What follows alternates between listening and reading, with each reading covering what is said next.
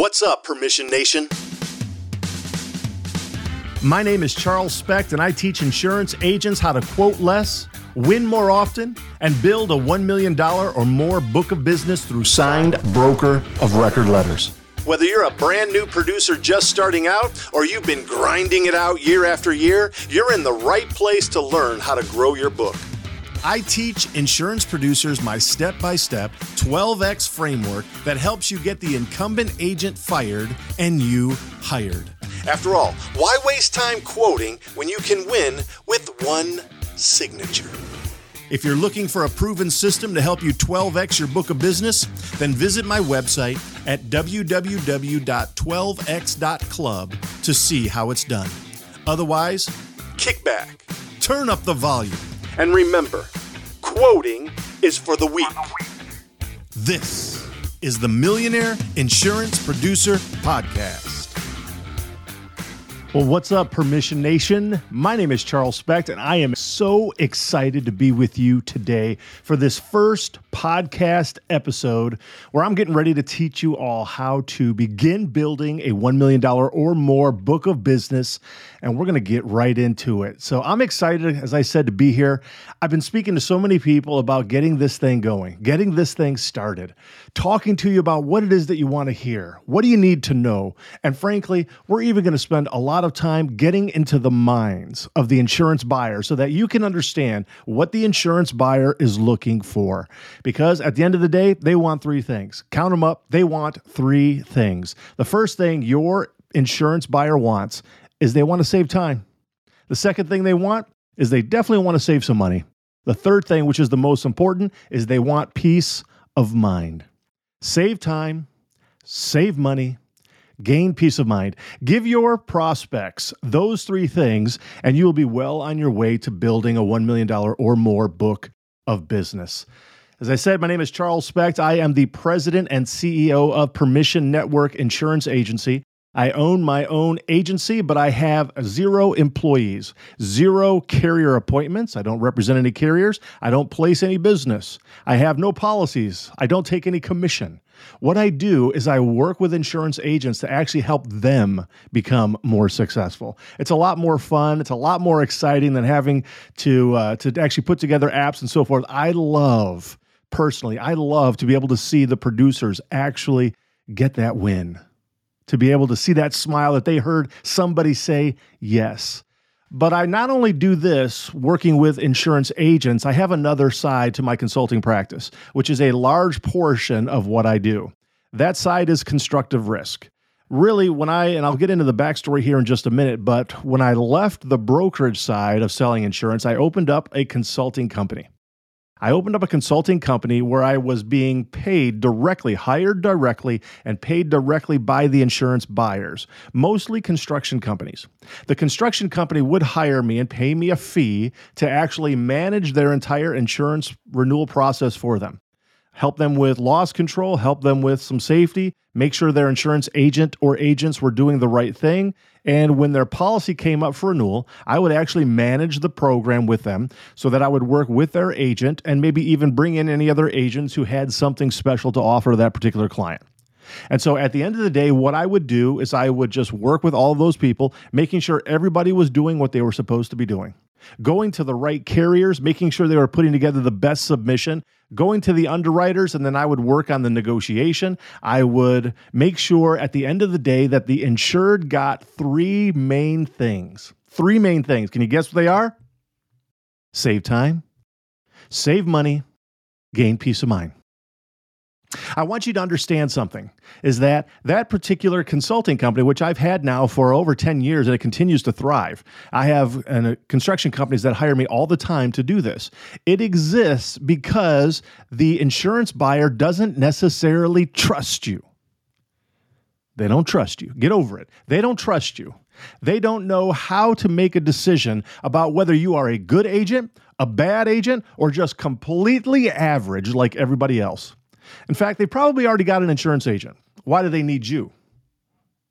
And that's really the issue. They can't tell the difference between you and every other single insurance agent that are out there. If I was to bring in 10 different insurance agents and let you all give your pitch for 10 or 15 minutes to the insurance buyer, at the end, they probably wouldn't really understand what makes you so different. What carriers do you have to offer? What services? Everybody says they have claims management. Really, what does that mean? Everybody says they have really good relationships with underwriters. What does that mean? They just don't know.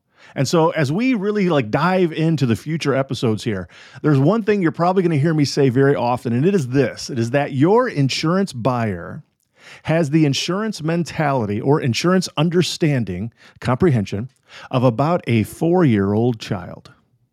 They just don't even know what they don't know. They don't know what makes you different from every other agent. They don't know what makes one policy different from another. They don't know what is the difference between one asbestos exclusion and another. They just simply don't know. Ignorance is what they have. And so, what is required then is that we provide some kind of level of assurance to them.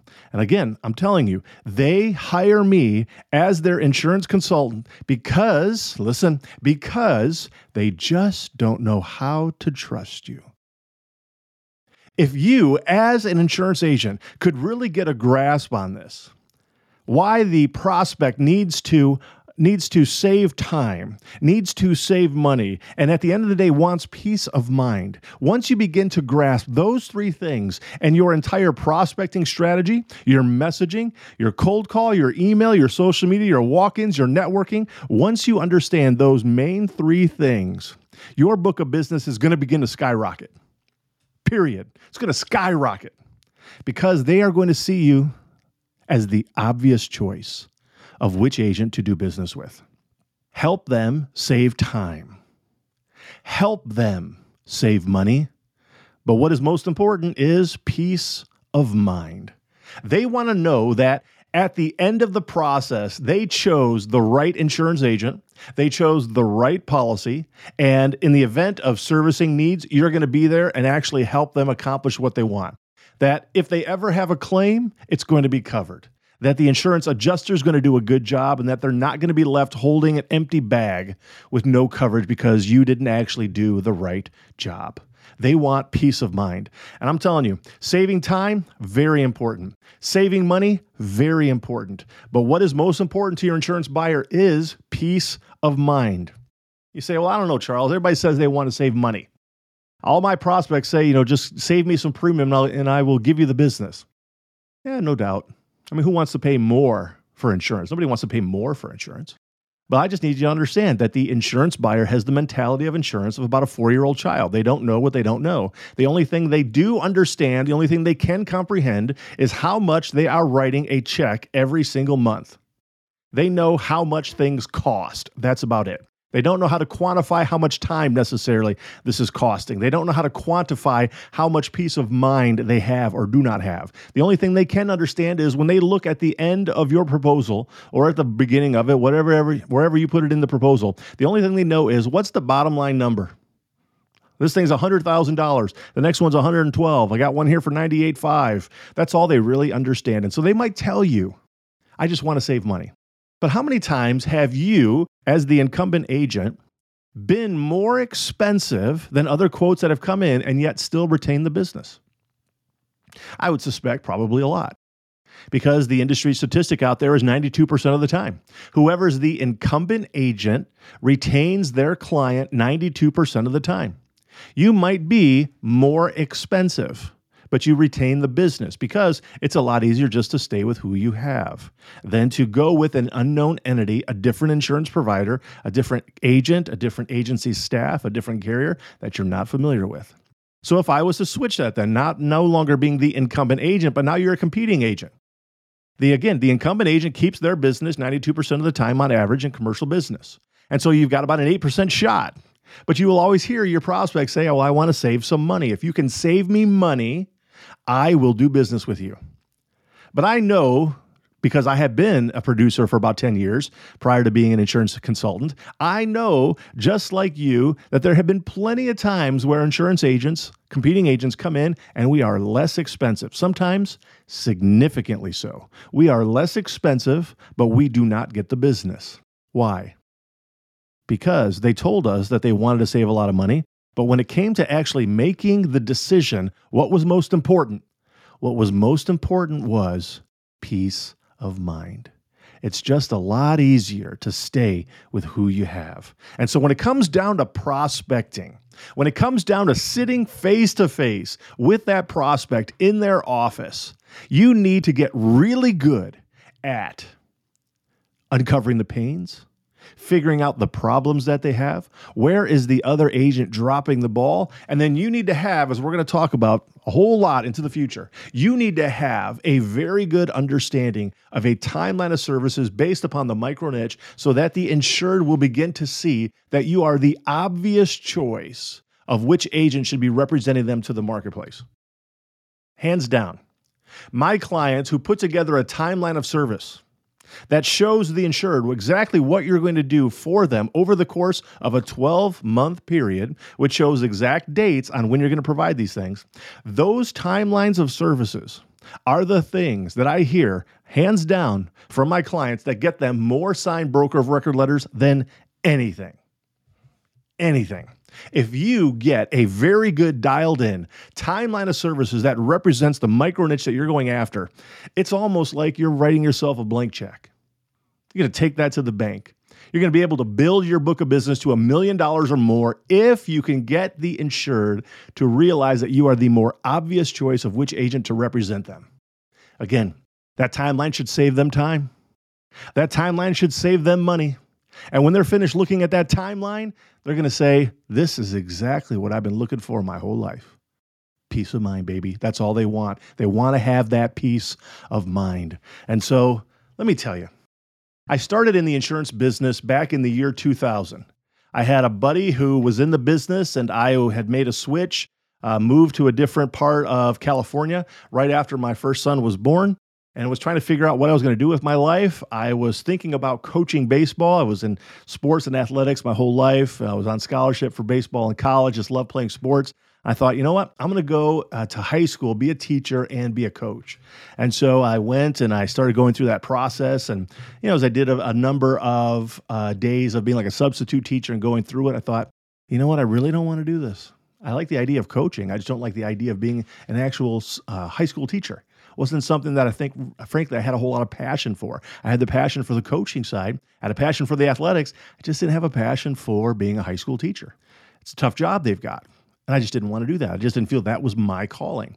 Well, my friend was um, in the insurance business for a few years, and I was newly married um, about a year and a half. My son now was just born, and I thought, well, I have to put food on the table. Like I'd be able to pay the electric bill and all that, so I need a job. So uh, he got me an interview with a very good, reputable regional agency here in California, up in Northern California. Great agency, a lot of good people, really good reputation, so forth. And so I got hired there. Um, I worked for a, a smaller profit center for that agency in a smaller city. And so I did what every other agent actually does typically when they go to an insurance agency is they tend to write the same kind of business or the same types of clients that everybody else in that agency is writing. And so what I did was I went after small subcontractors um, who are throughout the state and that were in a number of different industries like drywall and plumbing and masonry and roofing and framing and concrete and so forth. I wrote subcontractors. That's what I did, typically smaller ones. Um, I love to prospect. I absolutely love to hear the word yes. I love to hear the word yes. I love to hear the word yes because I know that when I hear the word yes, that means that they have said no to the incumbent and that they have chosen to actually begin doing business with me. So I love prospecting. I love being able to meet with people. I love being able to talk to people. And so, you know what? I was just a prospecting machine. I mean, I didn't even know what I didn't know. I was just learning and still fairly new or green when it comes to sales, certainly outside sales, but I was just out prospecting, right? Made a ton of mistakes, but I had some decent success as well. I ended up writing about 135,000 in new business um, in that first year. Um, and it was something like 30, 35, I think it was about 30 or so different clients. So I got about 30 clients in that first year, about $135,000. It ended up being something like, just trying to remember off the top of my head, but I think it was something like four or $4,000 of total commission for each particular client. So that would be general liability, workers' compensation, auto, property, umbrella, all of that for your property and casualty policies. So very good um, success for that particular agency. But that agency in that particular profit center was kind of having some issues. The uh, leadership was, they lived far away. And so it was just kind of becoming a little bit of a problem. And I didn't really foresee how I was going to be able to have the success that I wanted and make the kind of money into the future that I wanted because I started looking at okay, here's what I had. I had good success. I made 135 grand of revenue, but I brought on 30 clients. If I have to do that again, that'll be 60 clients. That'll put me at around like 260. If I have to do that again, that means I'm going to have 90 clients. Uh, then I'm going to have 120 clients. And I re- began to realize that I just can't continue down that particular road because I'm not going to get to the amount of money that I want to make per year where that I know that I'm going to be really, really happy. It wasn't it wasn't the kind of success that I was looking for. But I was so green in the insurance business. I didn't even know again, didn't know what I didn't know. And so I I decided that I needed to make a switch from that agency to a different agency because I saw just a little bit of the writing on the wall with what was happening in that particular profit center. And I knew that it was time to make a switch. And even, you know, to this day, that particular profit center doesn't have um, salespeople any longer, just a pure servicing staff. You know, so I feel that I did make the right choice overall. I went then to work for a larger alphabet house. Okay. Really good agency, great people, I think really good leadership. Um, just a completely different feel. Definitely more corporate, um, publicly traded insurance agency, and just good, a good agency, a good company, really good people. Um, when I went to work for them, however, they didn't tell me something about what's called a what I refer to as a minimum revenue threshold. The minimum revenue threshold is basically how much money that account has to bring in before they're going to pay you any money. So once I had already like interviewed with them three or four times, I finally you know, accepted the job at the location that I wanted, signed the dotted line. They said, Charles, we're, we're grateful to have you here. And one of the main reasons why you're here is because we really appreciate the effort uh, the productivity you had in the prospecting. The problem, however, is that the size of the accounts that you were going after really don't fit what we're trying to do here. And so we wouldn't even pay you for the vast majority of those clients that you wrote. In fact, they told me at that time that the minimum revenue threshold was about $5,000, even though it kind of like wasn't necessarily um, a written thing. They just said, you know, we don't really pay our insurance producers for anything less than $5,000 of revenue. Um, I think even like today, it's up to $10,000 for that particular agency. Um, the minimum revenue threshold, it really then forces you to go after larger accounts because that particular agency, they really prided themselves on, on offering a level of service that many other agencies couldn't provide, services that other agents, agencies couldn't provide. For example, they had attorneys on staff right? Attorneys in the agency that they could review contracts, actual claims management department, multiple people that all they do are claims, right? It wasn't that just we can offer claims management that maybe our account manager can contact the adjuster, which is what many insurance agencies do. They actually had a full blown department that provided those types of services. And so, because of that, they simply couldn't provide those services to smaller accounts. They really were focused on the larger account. And so they said, Charles, you need to start really doubling, if not tripling, the size of the account that you go after. Are you a local insurance agent struggling to find markets for your clients? Look no further than Nationwide Brokerage Solutions. With over 200 carriers, their comprehensive options give you what you need for your customers' ever changing needs. With NBS, you can confidently offer a wide range of options to better support your customers and grow your business. So don't settle for less, do more with NBS. For more information about nationwide brokerage solutions, visit nbsbrokerage.com. That's nbsbrokerage.com. And by the way, tell them Charles sent you. So, man, I was at that time 24 years old. I looked like I was about 17.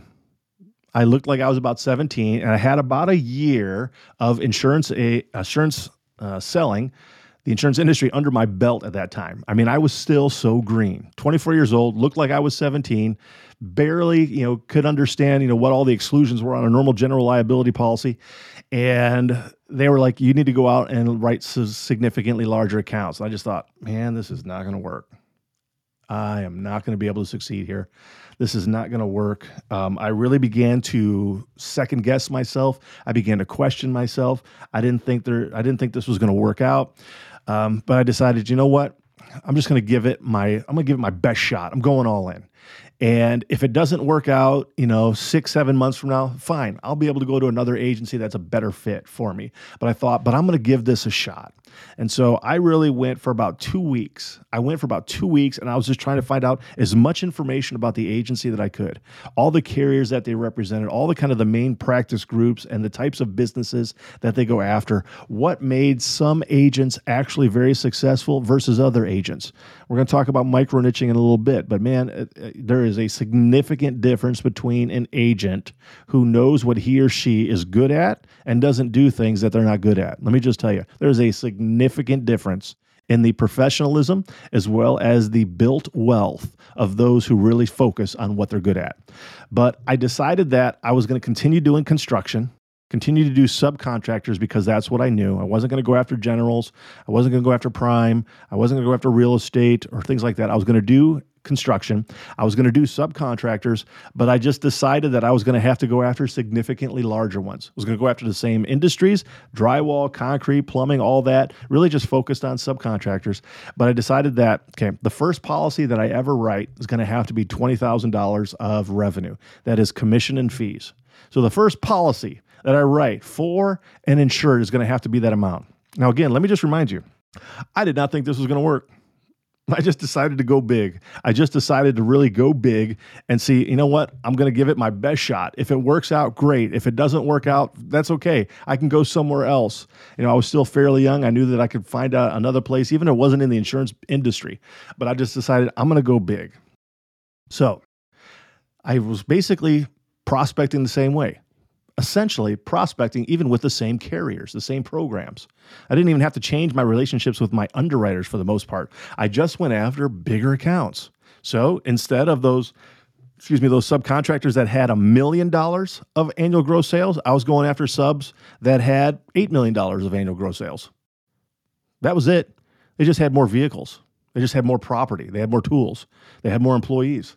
So the premiums were significantly higher. Everything was still the same the pitch, the carriers, the relationship with the underwriters. Everything was still the same. I just decided that I'm going after bigger ones. Now, again, I looked like I was about 17, had only about a year under my belt, was brand new, didn't even really understand all the ins and outs of the agency where I was at. But it actually went really, really well. For that first year, when I finished at that, that second agency where I was at, um, I did about $360,000 of revenue in that first year. Again, so that is commission plus fees. I only did something like, I think, 15 or 16 different clients. So I had half the amount of clients that I wrote that year compared to what I wrote at my first agency. Remember, my first agency, I wrote 30.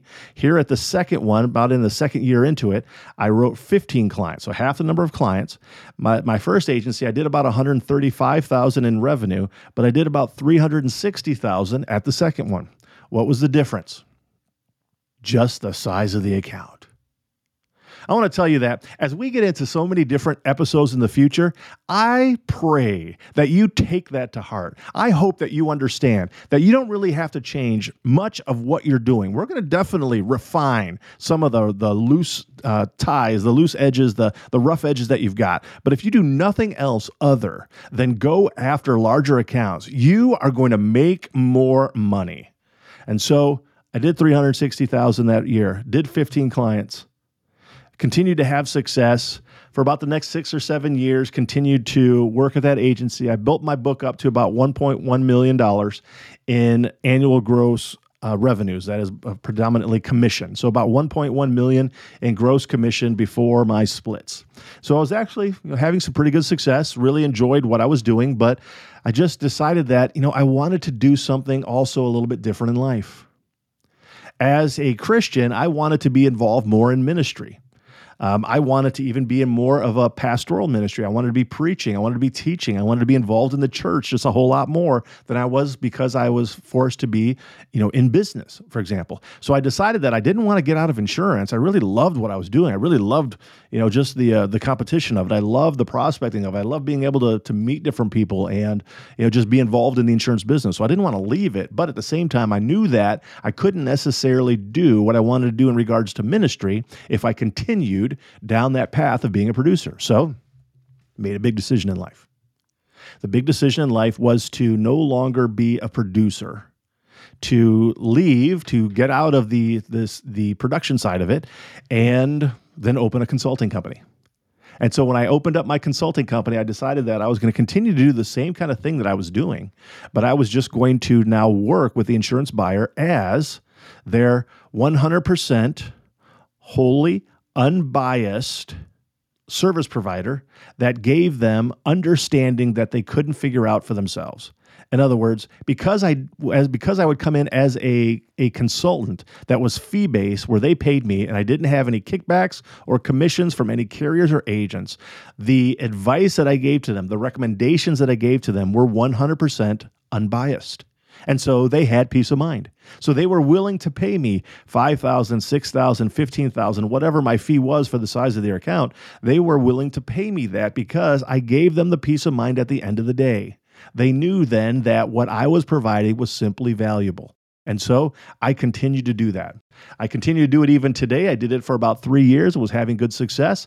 But one of the things I began to realize as I was working with all of these different construction companies and even had some manufacturing and just different nursing homes and so forth, but predominantly construction, I began working with a lot of these incumbent agents and I began working with a lot of other competing agents who would contact, you know, my client and say, "Hey, we want to offer a quote." And so my client would then say, "Go talk to Charles." And so I would be again speaking to all of these different dozens and hundreds of different insurance agents, and I began realizing that, man, they have no idea what they're doing. They they have no idea what they're saying to these insurance buyers. And what I noticed that over the course of those three or so years, as I was doing just the consulting, I began to realize a lot more about what it was like to be in the head of the insurance buyer. I was now sitting on their side of the table and seeing like what goes through their mind when they're trying to figure out which agent to work with. What goes through their mind when they're trying to figure out what proposal and what goes through their mind when they're trying to figure out should they let this agent give them a quote or maybe one of the other 200 agents who are calling them 90 days before their their renewal. And so I began just sitting on their side of the table and began to realize this is what the insured wants. They would like to have trust in one agent. They would like to be able to just trust one because look, if an insurance buyer has to bring in multiple agents, if they have to bring in a second agent, they've now doubled the amount of things they have to do extra meetings, filling out more ACORD apps, maybe doing uh, you know loss control visits with other loss control people from all these carriers that come in. If they bring in a third agent to offer quotes, they're now having to triple the amount of meetings they have to meet with, more applications and so forth. And now they have so much information to look through. So look, they just wanted someone to help them save time. And so most of these insurance agents were contacting the insurance buyer and saying, "Look, I'd love to be able to you know sit down, learn a little bit more about your company, what it is that you're doing, and maybe we'll go and get some quotes." For you and see if we can save you some money. Not the right message.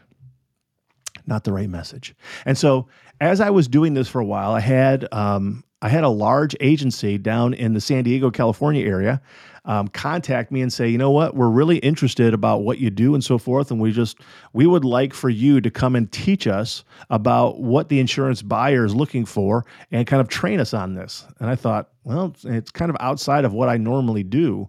Um, but they were willing to pay me about $50,000 just to train them for a six month period. And I thought, I can swing it. Let's do it. I'll definitely help you guys out. So I began training that agency, and it was a decent agency, a very large agency. And I just began to realize that, man, there's a hole here. There's a huge hole in regards to what I would consider sophisticated sales training that goes deep into the mind of the insured. There's a lot of superficial training out there. There's a lot of policy language training that's out there, which is good. Not knocking it. It's great. Got to know what you're. You better know what you're selling. It's just not how you sell. So I began to realize that there's a need here, and so I began to make a little bit of a pivot. Began then working with insurance agents. Began then working with them one on one. Had a number of agencies who continued to you know, bring me on um, to as a retainer and to work with more of their agents. And so I just began serving then even as a contract chief sales officer. I've worked with dozens and dozens of agencies all around the country and in Canada. And I work with lots of individual insurance agents who who hire me and pay me out of their own pocket because their agency doesn't have the budget for it, or frankly is just too tight and unwilling to actually invest in their producers, so they pay for it out of their own pockets. but there's just not really good sales training out there. I think it's changing. I think things are getting a little bit better, but man, there's still a huge gap in actual sales training that works. And so, what I began doing is focusing on the broker of record letter brokerofrecordletter.com. Go there if you haven't been there. brokerofrecordletter.com. I focus on working with insurance agents to help them get more broker of record letters. You want to know why? Because that's what my client, the contractor, wants. They want to be able to pick one agent. I don't focus on the broker of record letter just because I think it's an awesome, interesting way in which to prospect. No, I focus on the broker of record letter because it's what the prospect wants. They don't want to have to go through a quoting process. Imagine if they have to get quotes from three different agents, and if they have multiple policies that renew throughout the year employee health benefits, general liability, and so forth, their property and casualty. What if their workers' compensation renews on a different day? You know how much time they waste getting quotes from multiple agents that they don't know, like, or trust yet? Huge waste of time. And so my focus is on the broker of record letter, not just because it's smart not merely because it's wise, but mainly because it's what the insured wants. They want to be able to pick one that they trust. And so that's what I do. I help insurance agents build a $1 million or more book of business through signed broker of record letters. If you were if you weren't paying attention, let me say it again. I help insurance agents build a $1 million or more book of business through signed broker of record letters. I introduce the insurance buyer to their new insurance agent, and the difference, what is tying those two together, is a signed piece of paper that gives you permission that's why I named my company Permission Network Insurance Agency, because that's what you need the insured's permission to exclusively represent them in the marketplace. You get the insured signature on a signed broker of record letter, you're winning. You're winning. You're winning. The broker of record letter is the fastest, smartest, most ethical approach to building a $1 million or more book of business. And I really hope you can get some more of them because that's what I teach insurance agents to do. And so, as I even begin bringing this first episode to a close, I'm excited about what the future has to offer. We're going to be talking about the importance of no longer offering quotes to non clients. Just stop that nonsense. Stop throwing mud against the wall to see what sticks. Why? Because you're in the insurance business, you're not in the chicken business. Chicken business, those are the people who wing it. Get it? They're just out there winging it. That's the chicken business. We're here in the insurance business, and we provide services, and we provide those services, if you will, to insurance buyers who pay for our services. So stop offering quotes to non clients. The second thing we're going to talk about a lot is developing a micro niche. Look, insurance buyers are looking for insurance agents who are in their industry that just also happen to understand insurance. They're looking, for example, a plumber is looking for an insurance agent who's in the plumbing industry who just happens to understand insurance really well. Okay? Developing a micro niche is one of the greatest ways in which the you to get the insured to understand that you are a better choice. The third thing we're going to talk a lot about is that timeline of services. And if you don't have one yet, you better hurry up and get one. I help you get those. I help my clients get them. I'm going to be putting out some more content to actually show you how to get those. So be on the lookout. The timeline of services is what's going to get you more uh, clients going forward. And finally, the fourth thing, fourth thing, main thing, target signed broker of record letters. You do that, and you will be winning. You will build a one million dollar or more book of business if your focus is on the signed broker of record letter. I can't even begin to tell you how excited I am that you're going to walk down this journey with me as we go and we begin focusing on how to make you more successful, to write more business, to make more money, to experience more joy out of your life because you're just getting more clients. You're saving more time. You're not wasting time. You're actually winning. It's amazing how exciting the insurance business is. I really feel that the insurance business probably one of the best kept secrets in the entire business community. I really do. And I'm excited to walk down this journey with you. So, as I bring this to a close, my name is Charles Specht. I'm the president and CEO of Permission Network Insurance Agency. where I help insurance agents build a $1 million or more book of business through signed broker of record letters.